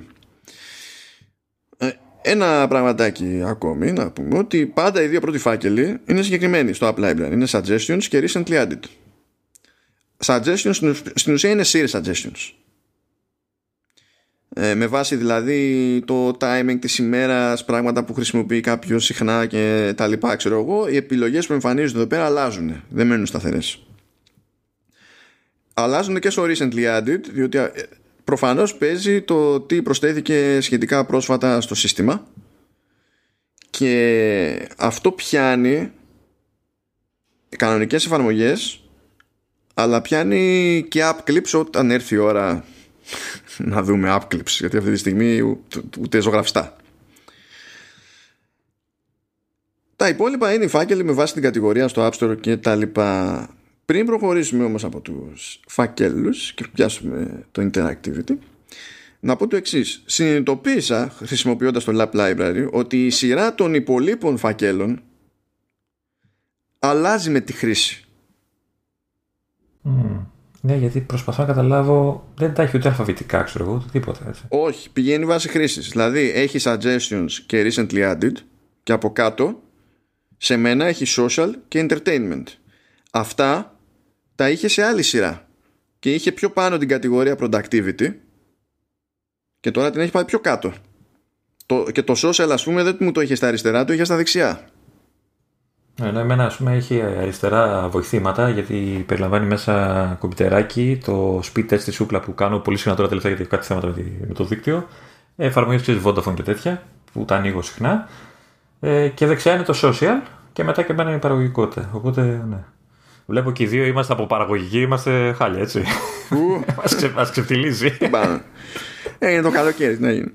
Ε, οπότε ακόμα και στον τρόπο με τον οποίο οργανώνει τους αυτοματοποιημένους φακέλους στο σύστημα συνυπολογίζεται το, το ιστορικό χρήσης του εκάστοτε χρήστη. Δεν είναι ότι πάμε με μια συνταγή και ό,τι γίνει. Και τώρα πάμε ένα level παραπέρα. Όταν μια κατηγορία, όταν ένας φάκελος τέτοιος έχει πάνω από τέσσερις εφαρμογές οργανώνεται με συγκεκριμένο τρόπο. Τρία εικονίδια πηγαίνουν σε μεμονωμένες εφαρμογές και το τέταρτο στο, στο, στο τετράγωνο φάκελο έχει τις υπόλοιπες όχι, βασικά όχι τις υπόλοιπες έχει άλλες τέσσερις σε group. Τι γίνεται τώρα; Έτσι και πατήσουμε το μεμονωμένο το εικονίδιο σε αυτές τις τρεις που φαίνεται ότι είναι αυτές που και καλά χρησιμοποιείς περισσότερο από τις έχει πιο, πιο πρόχειρες. Με το που το πατήσουμε τρέχει η εφαρμογή. Αν όμως πατήσουμε τις υπόλοιπες που είναι οργανωμένες σε πλέγμα στην τέταρτη θέση που δεν, δεν έχει καν σημασία που δεν είναι όλες απαραίτητα αυτές που είναι στο φάκελο. Αν πατήσουμε εκείνο το εικονίδιο όμως τότε ανοίγει όλος ο φάκελος και δείχνει όλα τα περιεχόμενα σε αλφαβητική σειρά. Και από εκεί πια μπορούμε πάλι να πατήσουμε ένα εικονίδιο και τότε θα ανοίξει η αντίστοιχη εφαρμογή που έχουμε διαλέξει. Υπάρχει δε και μια αρρύθμιση για τέτοιες περιπτώσεις. Κάθε εφαρμογή ανάλογα με τα notification settings έχει κάποια badges και, και οπότε μπορεί να βγάλει ξέρω εγώ ένα νουμεράκι πάνω που λέει τόσο, τόσο κτλ. Υπάρχει ρύθμιση για το κατά πόσο τα badges αυτά θα εμφανίζονται στο App Library ή όχι;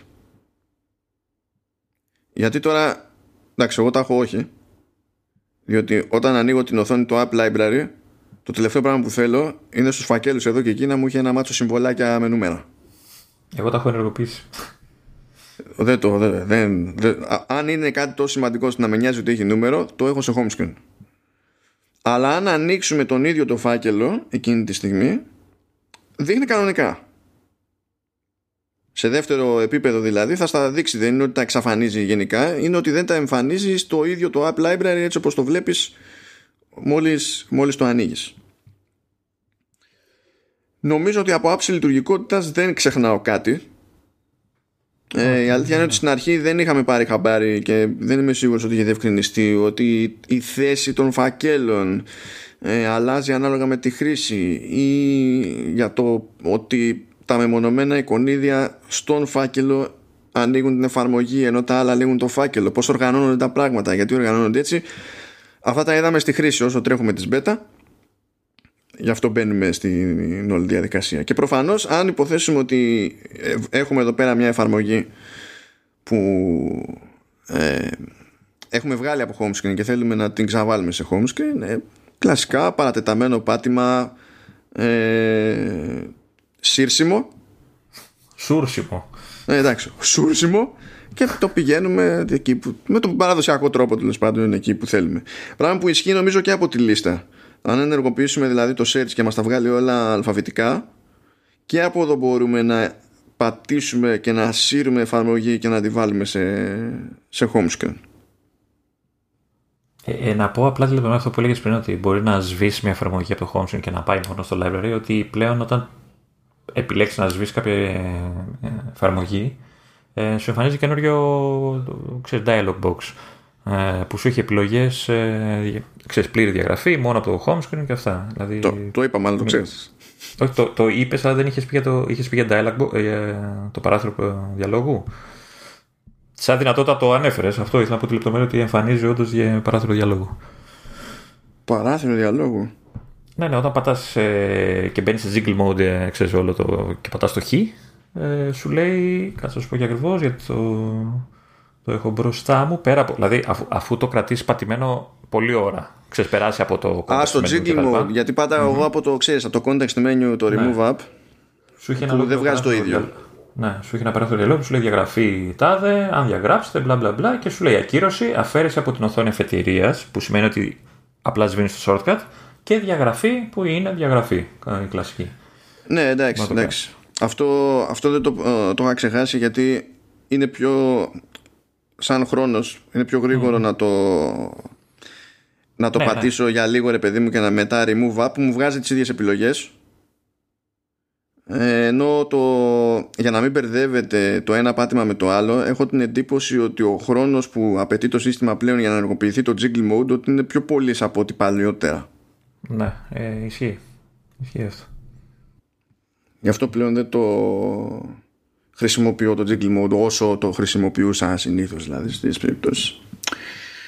Και αφού είπαμε τα λειτουργικά ζητήματα τέλος πάντων τι, τι είναι τι εντυπώσεις Λεωνίδα. Λοιπόν δεν ξέρω.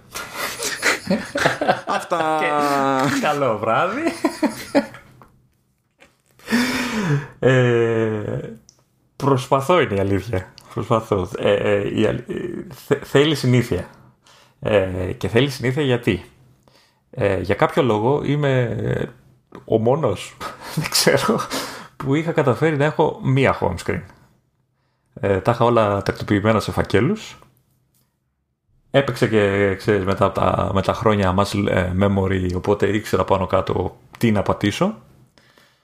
Ε, τώρα με το iOS 14 και επειδή θέλω να, ξέρεις, να δοκιμάσω λίγο και το, τη νέα τοποθέτηση στο widget στα home screen και όλα αυτά έχω καταλήξει να έχω δύο οθόνες home screen που χτυπάει κατευθείαν ε, στα λαμπάκια του εγκεφάλου ε, γιατί πολλές φορές είμαι στη δεύτερη οθόνη και εγώ νομίζω ότι είμαι στην πρώτη και για μερικά δευτερόλεπτα ξέρεις ε, παθαίνω ένα σκάλωμα. Ε, με τα widget που έχω βάλει που από τη μία λέω εκεί ας πούμε έχω κάποια shortcuts που με βολεύει που τα έχω μπροστά ξέρεις φάτσα κάρτα κτλ ε, ξέρω εγώ κτλ ε, μου φαίνεται λίγο πιο ακατάστατη η home screen ε, επειδή όμως ε, ήθελα να τα βάλω το widget, αλλά δεν ήθελα να έχω 400 ε, home screen, γιατί τα widget είναι μεγάλα, ρε παιδί μου, κτλ. Ε, αποφάσισα με πόνο ψυχής να σβήσω κάποιες, κάποια shortcuts από το home screen και να, να, να στηριχτώ στο App Library. Δεν ξέρω αν στηρίζομαι όσο πρέπει. Αγχώνομαι για την ώρα.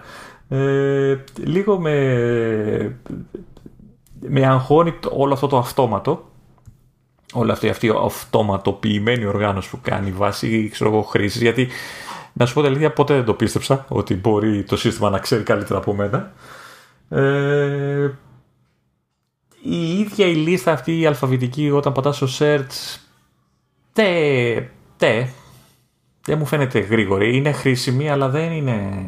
Δηλαδή, αν είναι να κάνω search, το κάνω από οπουδήποτε, ρε παιδί μου, και βρίσκω την εφαρμογή που ψάχνω για τη στιγμή. Έχεις καλό στο μυαλό μου και δεν ξέρω πού είναι.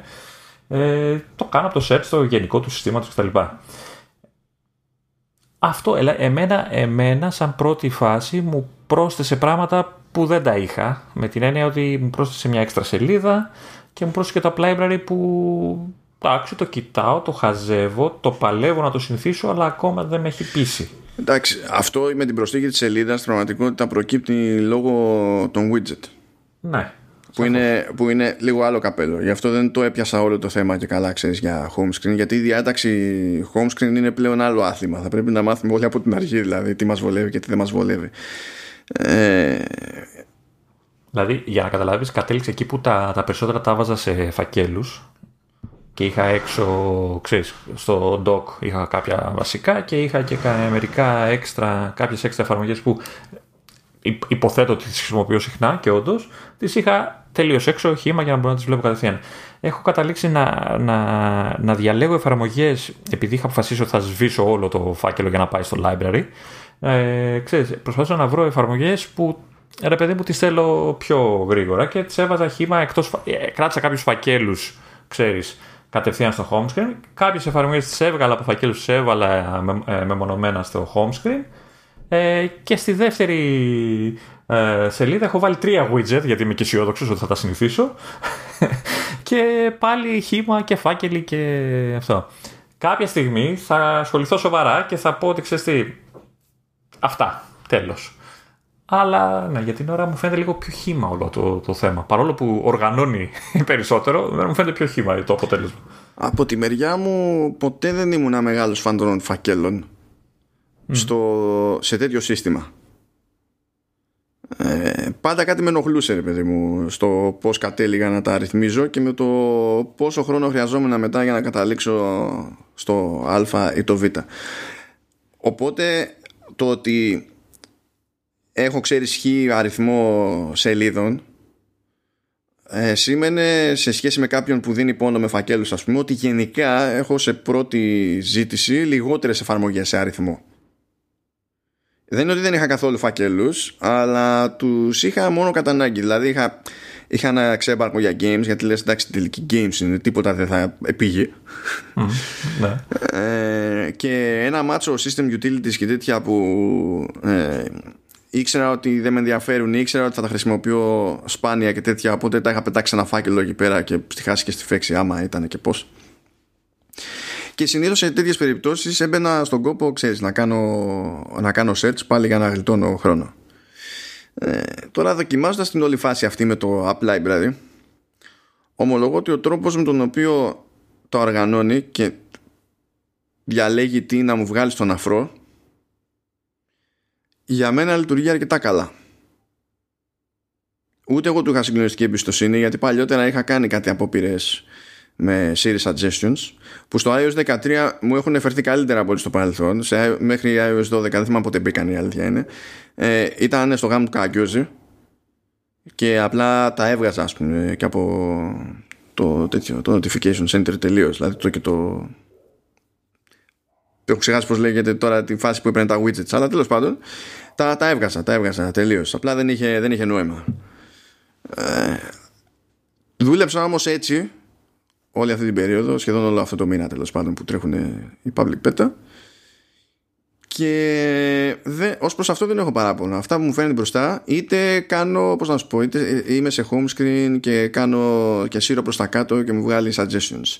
Είτε κοιτάξω app library και ξέρεις, δω πώς οργανώνει τις εφαρμογές μέσα σε κάθε φάκελο και τι, εφαρμογές φέρνει, τι φακέλους φέρνει πιο ξέρω εγώ, ψηλά και τα λοιπά. Ε, ο κανόνας πλέον σε μένα είναι να γυρνάω σε app library και να έχω πρόχειρο μέσα στη μούρη μου το εικονίδιο που θέλω και να μην χρειάζεται καν να μπω να δω τα περιεχόμενα του φακέλου τις περισσότερες φορές στην καθημερινότητα. Ε, Αλλά το σημαντικότερο για μένα. Ναι. Έχεις καταλήξει με μία home screen πλέον; Έχω, έχω καταλήξει με δύο home screen και αυτό επειδή κάνω κάποια πειραματάκια με, με widget. Okay, okay, όπως εγώ. Εντάξει. Ναι, για, για αυτό το λόγο. Αλλά θα δούμε τι θα γίνει εκεί. Πρώτα απ' όλα πρέπει να αρχίσουν να δουλεύουν συστηματικά τα widgets για να καταφέρουμε να καταλάβουμε αν μας νοιάζει και τι μας νοιάζει. Αλλά Όχι, okay. σε, σε διέκοψα γιατί μου ήρθε η ιδέα, η σκέψη μάλλον ότι ίσως βελτιωθεί για μένα τουλάχιστον η, η χρησιμότητα του App Library αν ε, είναι μία η οθόνη, ε, το home screen, είναι μία η αρχική οθόνη. Οπότε είναι πολύ πιο άμεσα η πρόσβαση στο App Library. Γιατί τώρα πρέπει να κάνω ξέρεις, δύο φορές swipe. Πρέπει, μου θα πεις σιγά τα αυγά, αλλά ναι, okay. ναι, Να σου πω την αλήθεια, το σκέφτομαι αυτό σαν ενδεχόμενο ότι ίσως να είναι το ιδανικό με τη λογική ότι έχεις τα απολύτως απαραίτητα σε ένα home screen, ενδεχομένως και χωρίς widgets, ώστε να χωρέσουν όντως τα απολύτως απαραίτητα. Και να δεχτείς ότι από τη μία μπάντα με ένα swipe πηγαίνει στο App Library και από την άλλη μπάντα πηγαίνει στα widgets πιο γρήγορα από ό,τι πριν σε όλα. Καταλαβαίνω ότι δεν είναι το ιδανικό της υπόθεσης ε, αλλά ίσως έτσι να, να καταλήγουμε να γλιτώνουμε swipes σε σχέση με το να απλώσουμε ξέρεις, widgets εδώ και εκεί αλλά δεν ξέρω τι θα με βολεύει περισσότερο στο τέλος. Δεν θα απέκλεια, θα το κάνω πείραμα κάποια στιγμή να μην έχω καθόλου εφαρμογή στο home screen και να έχω μόνο widgets στη μία και μοναδική και να είναι όλα στο library. Να γίνει και αυτό δηλαδή το ακραίο. Εν τω μεταξύ κάθε widget ταυτόχρονα είναι και shortcut για το άνοιγμα της εφαρμογής. Uh-huh. Δηλαδή με το που πατήσεις το widget ανοίγει η εφαρμογή από την οποία προέρχεται και όχι μόνο αυτό, ανοίγει την εφαρμογή στο σημείο που βρίσκεται η πληροφορία που προβάλλει το widget. Να, Οπότε σε κάποιες περιπτώσεις το να ξεκινάς εφαρμογή από widget μπορεί πάλι να είναι πιο γρήγορη επιλογή. Ανάλογα με το τι ψάχνεις βέβαια στην εφαρμογή αυτή. Να, να α, θέλει, θέλει κι άλλο πείραμα αλλά πιο πολύ απ' όλα αυτό που με έχει ευχαριστήσει εμένα είναι ότι όπου βαράω search για εφαρμογή ε, με το που ξέρεις βάζω πρώτο-δεύτερο χαρακτήρα μπαμ μπαμ. Ναι ισχύει. Και δεν ξέρω αν έχεις παρατηρήσει ε, πες ότι θες να γράψεις τώρα δεν μου κάποια εφαρμογή η οποία μπορεί να έχει ξέρεις τα πρώτα γράμματα είναι κοινά ρε παιδί μου.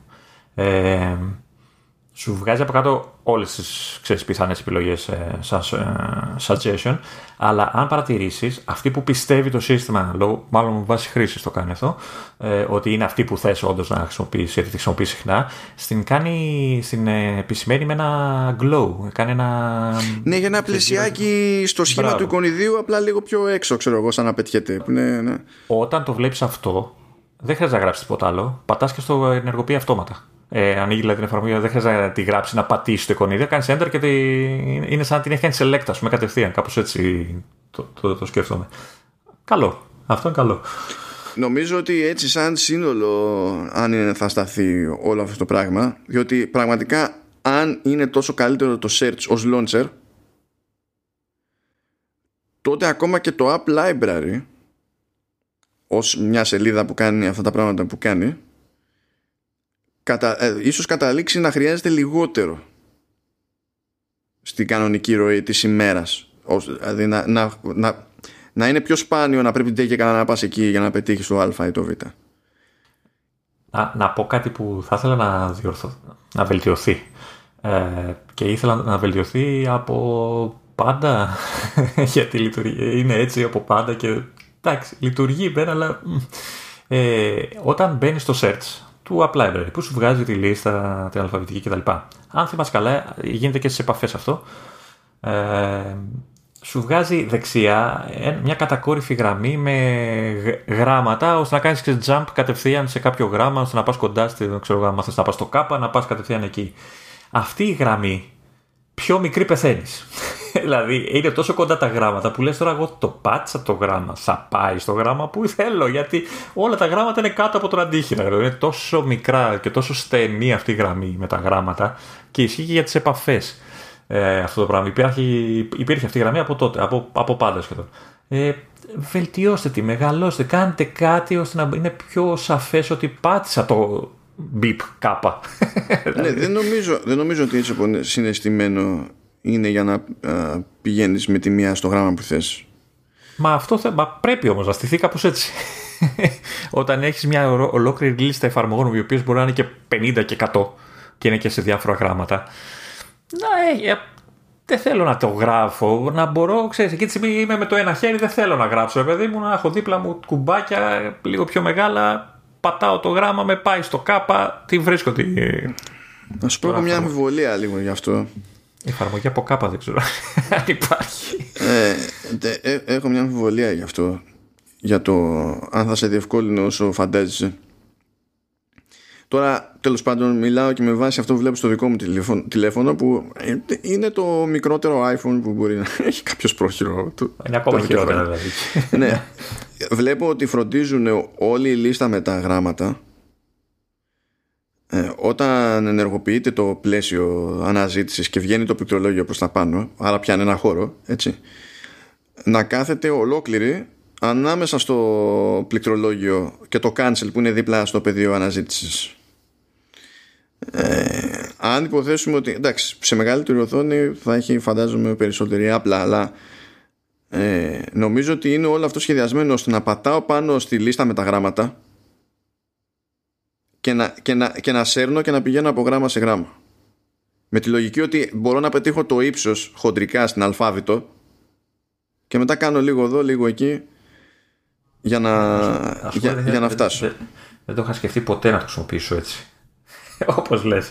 Αυτό σου λέει ότι μου δίνει την εντύπωση σαν design, ότι το, δηλαδή όποιος το σχεδίασε, ότι φαντάζεται ότι έτσι ε, ε, εννοεί ο ποιητής ότι ε, θέλει να χρησιμοποιείται. Τώρα, καλό, λάθος, άλλο καπέλο, παιδί μου. Απλά λέω για την εντύπωση που μου δίνει η φάση.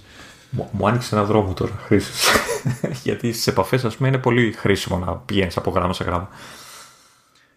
Ναι, εντάξει, εδώ πέρα να σου πω αλήθεια, πιο πολύ θα με για αυτό θεωρητικά ξέρεις, για τις επαφές παρά για τις εφαρμογές όσες και αν είναι εφαρμογές διότι σε εφαρμογές έχεις τόσους τρόπους πλέον να ψάξεις από εδώ και από εκεί ε, και είναι απίθανο και όλες τι εφαρμογές να ψάχνεις ένα, ξέρεις πώς είναι ένα όνομα και τα λοιπά και να έχεις παρόμοια επώνυμα ή μικρά ονόματα και να θέλεις την ίδια ακρίβεια στον έλεγχο, ας πούμε, για να κάνεις λίγο-λίγο. Ε, swipe, ας πούμε, και να σέρνεις πράγματα. Τέλος πάντων, θα, θα δούμε. Εγώ σε, Εντάξει, δεν έχω βρει ζύγι και είπαμε ότι το, η ίδια ύπαρξη των widgets στη μορφή που υπάρχουν δυσκολεύει λίγο τη φάση στο να βρούμε νέο ζύγι. Έτσι κι αλλιώς το ότι πλέον το εικονίδιο δεν είναι ντε και καλά η ίδια εφαρμογή αλλά συντόμευση αλλάζει τελείως την ισορροπία. Πιστεύω ότι όλοι θα έχουμε να μάθουμε καινούργια πράγματα. Πιστεύω ότι απλοί χρήστες θα μπλέξουν τα μπουτια τους for the ages. Εννοείται. Βέβαια, ε, το πιθανότερο ότι αυτοί οι άνθρωποι δεν θα ασχοληθούν καθόλου με το να ξέρεις, αναδιοργανώσουν. Θα τα αφήσουν όπως τα έχουν. ναι, αυτή είναι η παρηγοριά. Ότι επειδή όταν θα κάνουν το update δεν θα τους πειράξει κανένα το, τις σελίδες που έχουν στημένες και τη διάταξη που έχουν. Άμα δεν μπουν οι ίδιοι στη διαδικασία, αλλά φαντάζομαι ότι το μπέρδεμα θα γίνει όταν θα πάνε πρώτη φορά να σβήσουν εφαρμογή. και θα δουν τι εννοεί ο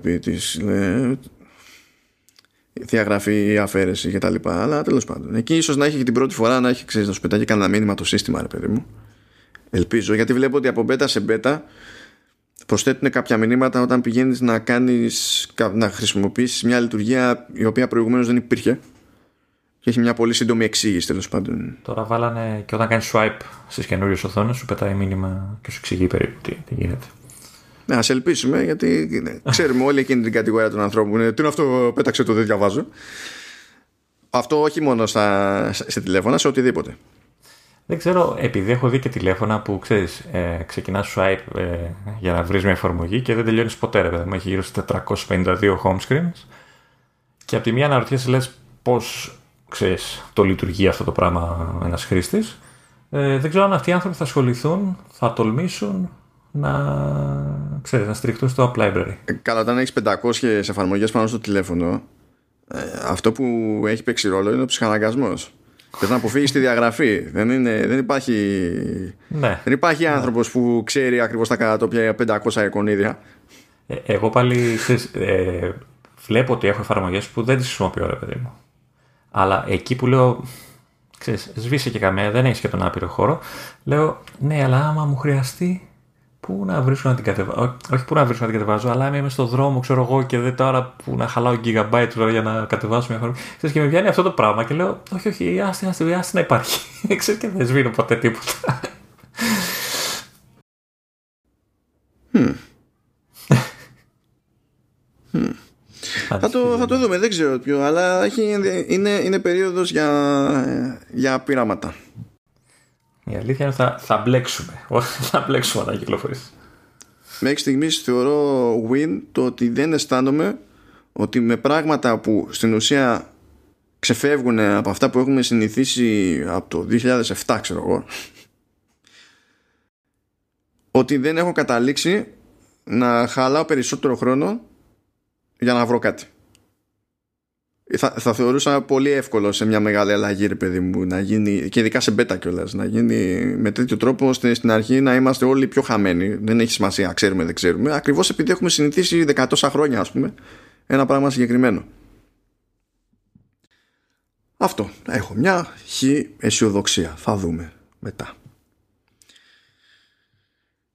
Εσύ, Λεωνίδα; Ε, εγώ σκέφτομαι πόσοι θα με ρωτάνε και θα πρέπει να εξηγώ και θα πρέπει και να δείξω και ναι. με πιάνει ένα άγχος, ένα έτσι και λίγο το κεφάλι μου.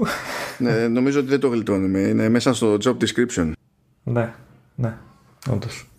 Αλλά τι να κάνεις, τι να κάνεις. Και θα ήθελα έτσι, στο άσχετο βέβαια, το widget με τις μπαταρίες επιτέλους να δείχνει την μπαταρία όλων των συσκευών μου και όχι όσων συνδέονται με την εκάστοτε συσκευή. Δηλαδή στο iPad να μπορώ να βλέπω του iPhone και του ρολογιού την μπαταρία. Δεν ξέρω αν γίνεται τεχνικός.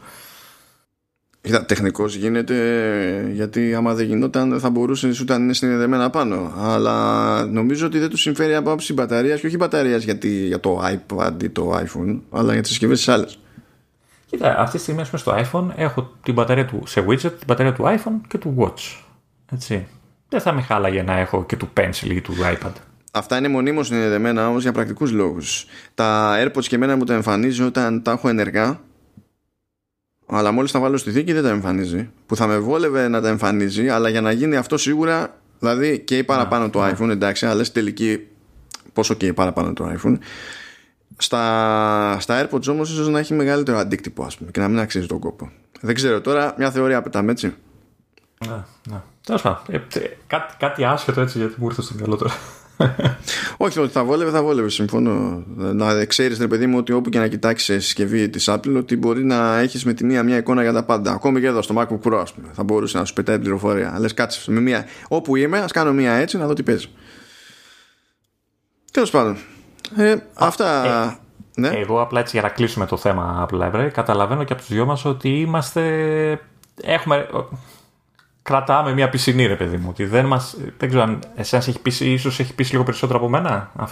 Αυτό είναι το συμπέρασμα που μπορούμε να βγάλουμε. Ε, νο, νο, έτσι, έτσι το αντιλαμβάνομαι κι εγώ. Ότι τα, βασικά ξεχωρίζω πιο πολύ στο, στο μυαλό μου, ξέρεις, τα ερωτηματικά για τις home screen, επειδή μέσα, στο, ε, μέσα στη σκέψη μου δεν είναι τόσο ο πειραματισμό που πρέπει να γίνει εκεί δεν προέρχεται τόσο από την ύπαρξη του App Library όσο από την ύπαρξη των widgets που είναι άλλο άθλημα μες στο κεφάλι μου. Γιατί άμα δεν είχαμε τα widgets και είχαμε το App Library ε, money money θα ήταν αυτονόητο ότι κάθε home screen χωράει άλλα πράγματα ό,τι και να γίνει. Ενώ όταν πετάς μέσα ένα widget με τη μία κόβεις θέσεις από εφαρμογές. Αυτό. Απλά τα έχω, φαντάζομαι ότι για αυτό το λόγο είμαι πιο ok με το App Library. Πιο πολύ επειδή θεωρώ τα δύο ζητήματα λίγο πιο ξέχωρα. Ας πούμε. Αλλά εντάξει. Αυτά λοιπόν ή όχι αυτά, Λεωνίδα. Τι ήταν; Όχι, όχι, όχι. Αυτό, αυτά, αυτά. Ναι. Όντως ε, δεν την περίμενα τη συζήτηση. Θα... Ναι, έχεις δίκιο ώρε-ώρε. Φαίνεται το, το πράγμα ότι μπορούμε να το κάνουμε τριχιά, ρε Λεωνίδα. Φαίνεται. Τι κάναμε λοιπόν τριχιά; Πάντα έχω μια αμφιβολία, αλλά μετά θυμάμαι ότι εμείς οι δύο, άμα αρχίσουμε να συζητάμε, δεν σταματάμε. Ε, ε, και κάπως έτσι κλείνουμε την κανονική ας το πούμε έτσι σεζόν για το Command OS θα ακολουθήσει μετά από αυτό το επεισόδιο ένα πιο έκτακτο που θα είναι μόνο θεματικό το κάναμε έτσι για την ιστορία. Έτσι κι αλλιώς όταν θα ανέβει το, το έκτακτο έχουμε πει ο Λεωνίδας θα τρώει σε άλλο ταχυδρομικό κώδικα, σε άλλο νομό, ξέρω εγώ, ό,τι να είναι. Δεν θα μπορούσε δηλαδή να συμμετάσχει έτσι κι αλλιώς. Έτσι και πάει τίποτα στραβά. Με έχεις φάει, έτσι, γλωσσοφαγιά. Ε, κάτι να φάω κι εγώ, ρε Λεωνίδα. Άσε με να παρακαλώ κανένα μπάνιο. Ε, εντάξει, άντε, πήγαινε. Οπότε, τέλος πάντων, εμείς χαιρετούμε. Οπότε, τυπικά να πούμε καλό καλοκαίρι, όχι, γιατί θα θα ξαναακούσουν ε, τις φωνούλες μας με το, με το συλλεκτικό ε, επεισόδιο. Ας πούμε εμείς καλό καλοκαίρι για πάνω ενδεχόμενο γιατί έτσι κι το επόμενο έτσι που θα είναι πιο φρέσκο ας πούμε από άποψη ύλης θα έρθει τέλη Αυγούστου οπότε έχουμε μέχρι Εντάξει. Οπότε καλές βουτιές σε πιάτα και θάλασσες Πώς το λέει, όχι πλαστικά, πώς το λέει, όχι σκουπίδια. σε θάλασσες και ακτές. Θα το κάνω πελεκάνος. Περνάμε, σου ταιριάζει. Πιστεύω. Το σκε... τώρα, Λεωνίδας. Δεν ξέρω να προσληφθεί, να μην προσληφθεί, μπερδεύτηκε. Καλά, βούτα, βούτα και το σκέφτεσαι πάνω στο μακροβούτι. Εντάξει, Λεωνίδα. Αν, αν είναι να προσβάλλουμε από αυτά που λες εσύ, θα, δεν θα μιλιόμασταν εδώ και πόσα χρόνια σε γνωρίζω; Ε, 17. Καλά. Ε, εντάξει. καλά είναι, καλά είναι. Πω, πω. Τσάω και καλά να περνάτε. Γεια σας.